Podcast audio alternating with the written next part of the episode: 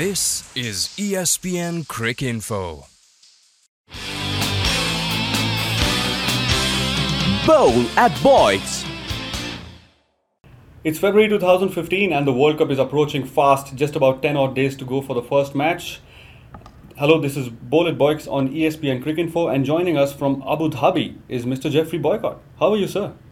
I'm very good, and the weather is excellent. And I've just been watching Rory McIlroy win the Desert Classic. Aha, Had a wonderful couple of days. not bad. Let's get the show going and we have about four questions for today. We'll talk about the World Cup, we'll talk about some batting, something about the ICC or BCCI, and the first question was sent by Adam from Australia who says, Geoffrey, I'm wondering what your view on sledging is.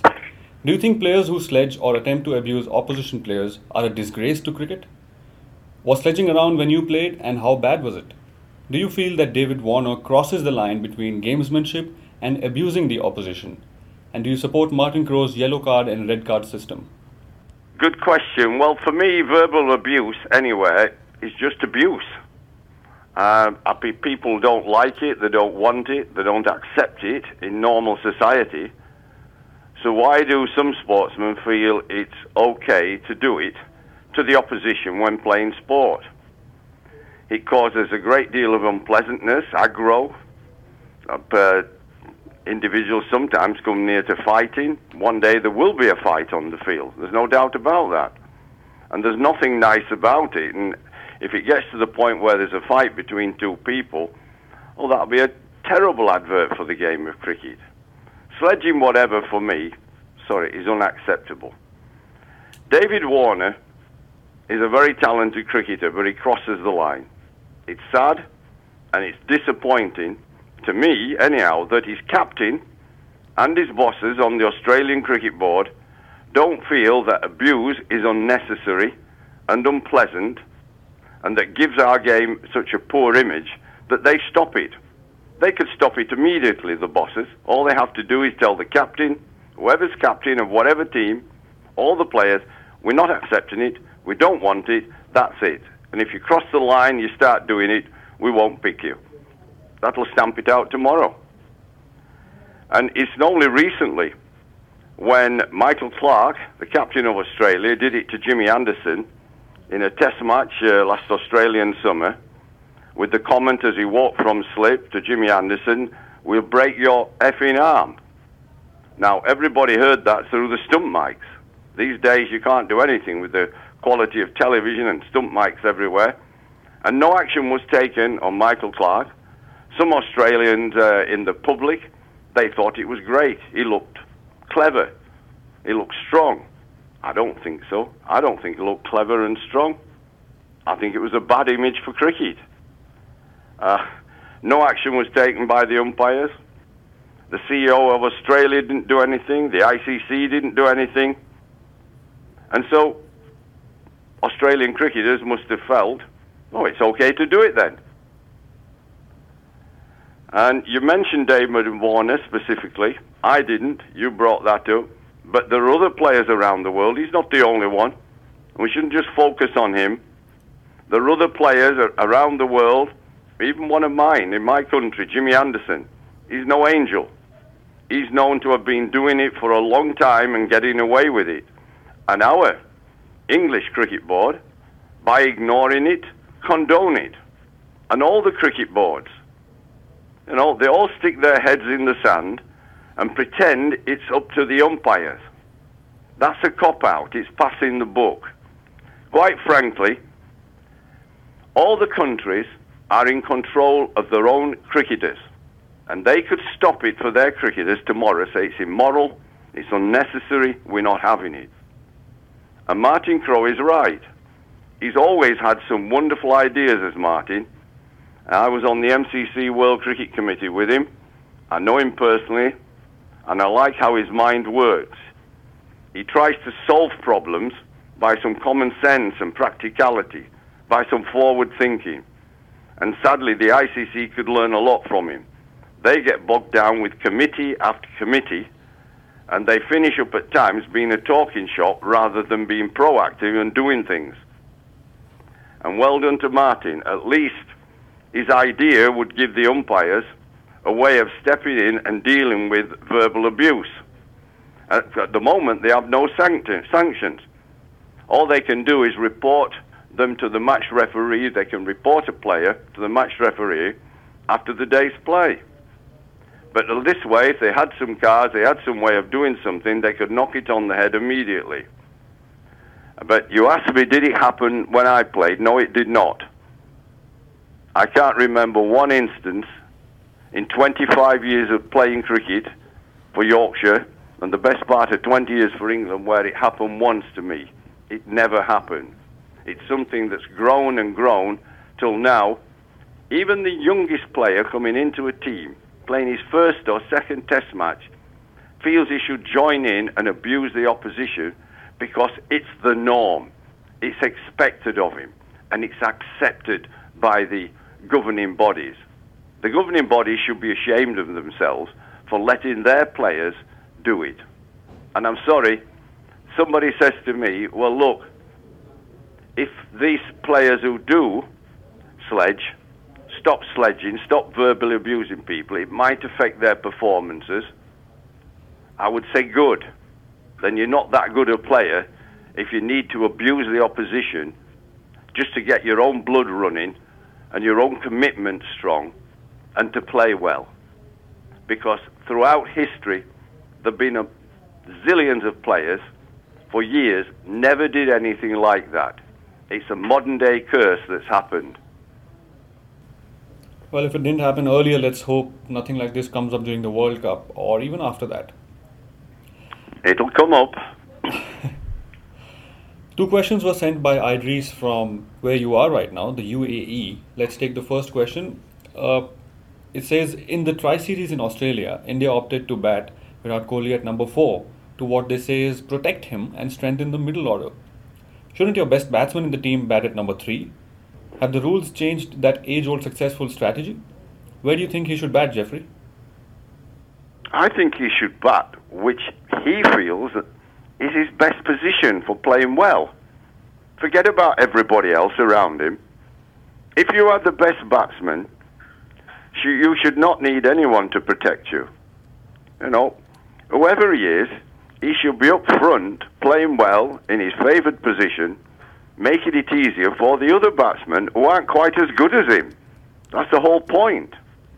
It's negative thinking.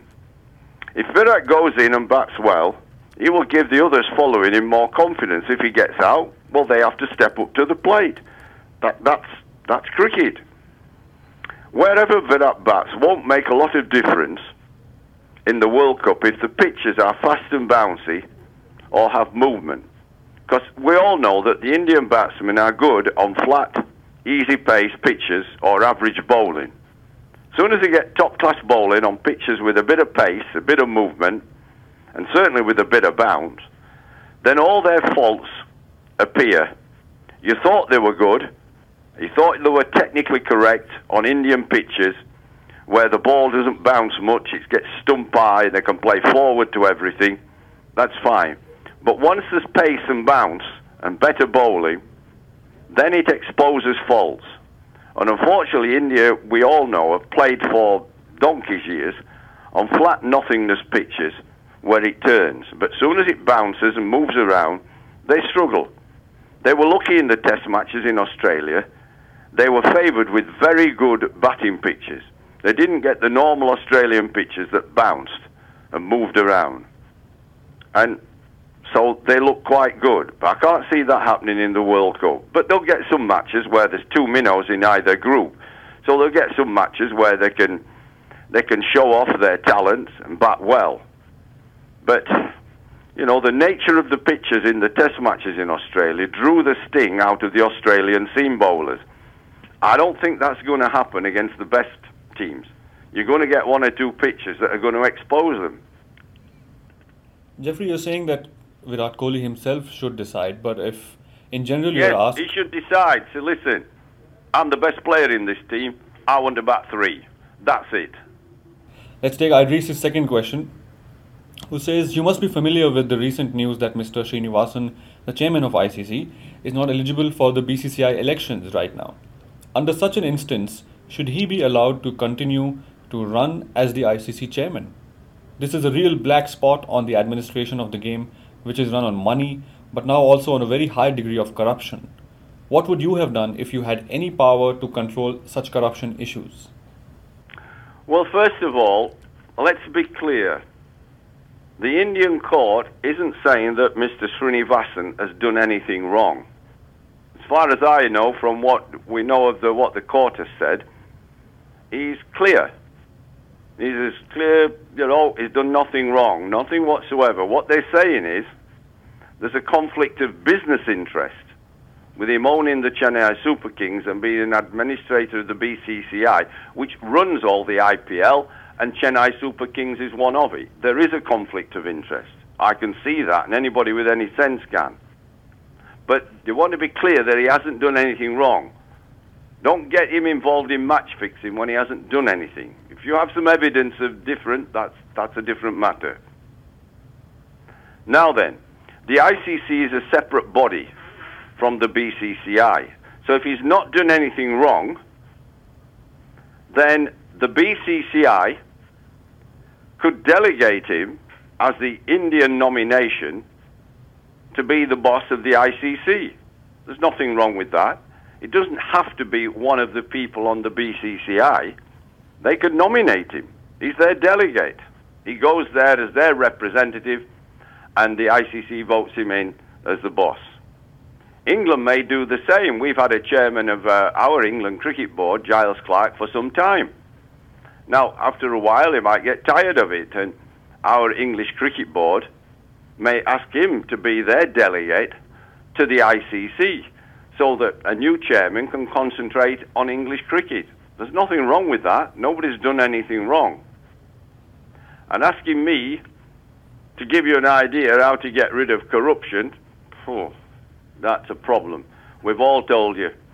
We've all said the first thing to do is to legalize betting on cricket in India. Legalize it. That's the first thing. And from there, you move on.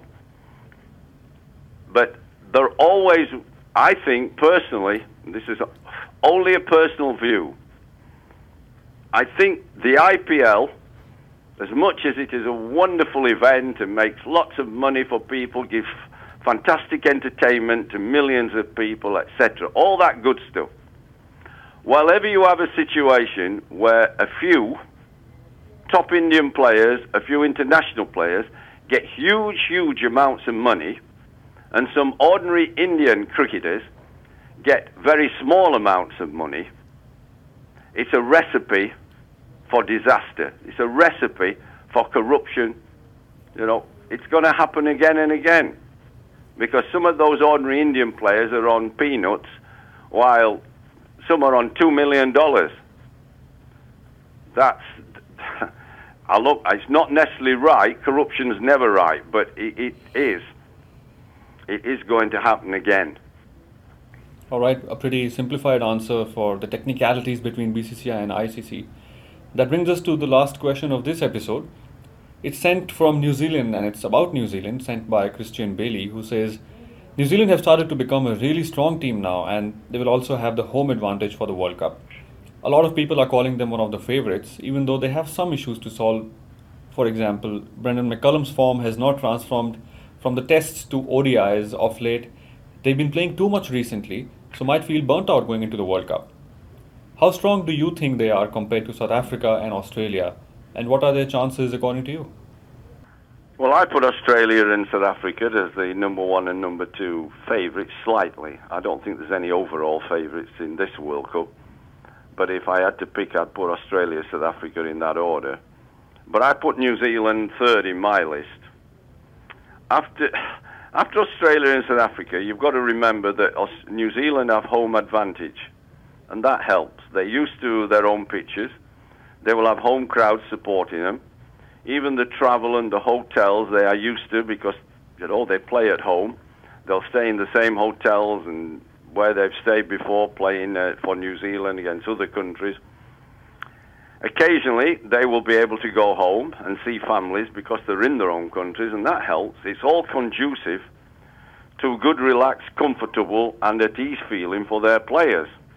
And whatever job you do or you have, I bet you work better if you go to work in a great frame of mind. And I think this will help New Zealand. Secondly, the team has been playing well and it's been winning. Winning any time breeds confidence. You tend to have more positive thoughts and very few negative ones when you're winning. Winning helps a togetherness in, in a group of players. It makes the party of players a closer unit. It helps it work well. And on top of that, you mentioned Brendon McCullum. I think he's an excellent leader. I think he's a dynamic batsman. His form is temporary. He's, he's just not made many in the one days, but he's been in the runs. He's been in fantastic form. He's made mountains of runs in the last few months. So I don't think there's any problem with his place in the team. And he seems to have taken to captaincy or leadership of his players quite easily. He doesn't get flustered. He doesn't shout and rave. He just has a way of keeping the group together and making them play good cricket. There are lots of good signs for New Zealand if I my one slight question mark with them is this: they lack a couple of great players like Richard Hadlee at his pomp, Martin Crowe at his pomp, and if you look at New Zealand, they've got Dale Steyn, they've got two marvellous batsmen, and AB de Villiers and Amla, and you know, Australia, if Mitchell Johnson bowls expressively quick, he can knock over two or three and then it puts the batting side the opposition on the back foot and so forth. And I think you need, or would be helpful if you have a, just a couple of players who, who are really a bit special. They don't seem to have that. They seem to have a very good unit of players. But you've got to remember that the top eight countries should get to the quarter final. There shouldn't be any problem. They, uh, they all have two minnows in their group. If you lose to the minnows, then you have a problem. But if really, if you don't, the top eight will get through. And then every team will be thinking, listen, we only need two good days. We only need to play well twice in the quarters and the semis. Two good matches. And you're in the final. That's all it is. Because the warm up, the six warm up matches, they're just warm up matches for television, for the ICC to make money. And then if you're in the final, whoever it is, anybody who's a gambler who goes to racing will tell you when it's a two horse race, anything can happen. So that's why, although we put Australia, South Africa, New Zealand, it's not so clear cut. There's no really outstanding teams. There's just Australia, South Africa, New Zealand, that order, I'd say slight favourites, slight, slight, but favourite is a bad word. I put them slightly above the others but uh, we could be in for shocks. Sri Lanka, West Indies, any of them. Pakistan, you know what Pakistan's like. They can play lousy or they can play brilliantly. Nobody knows how they're going to play.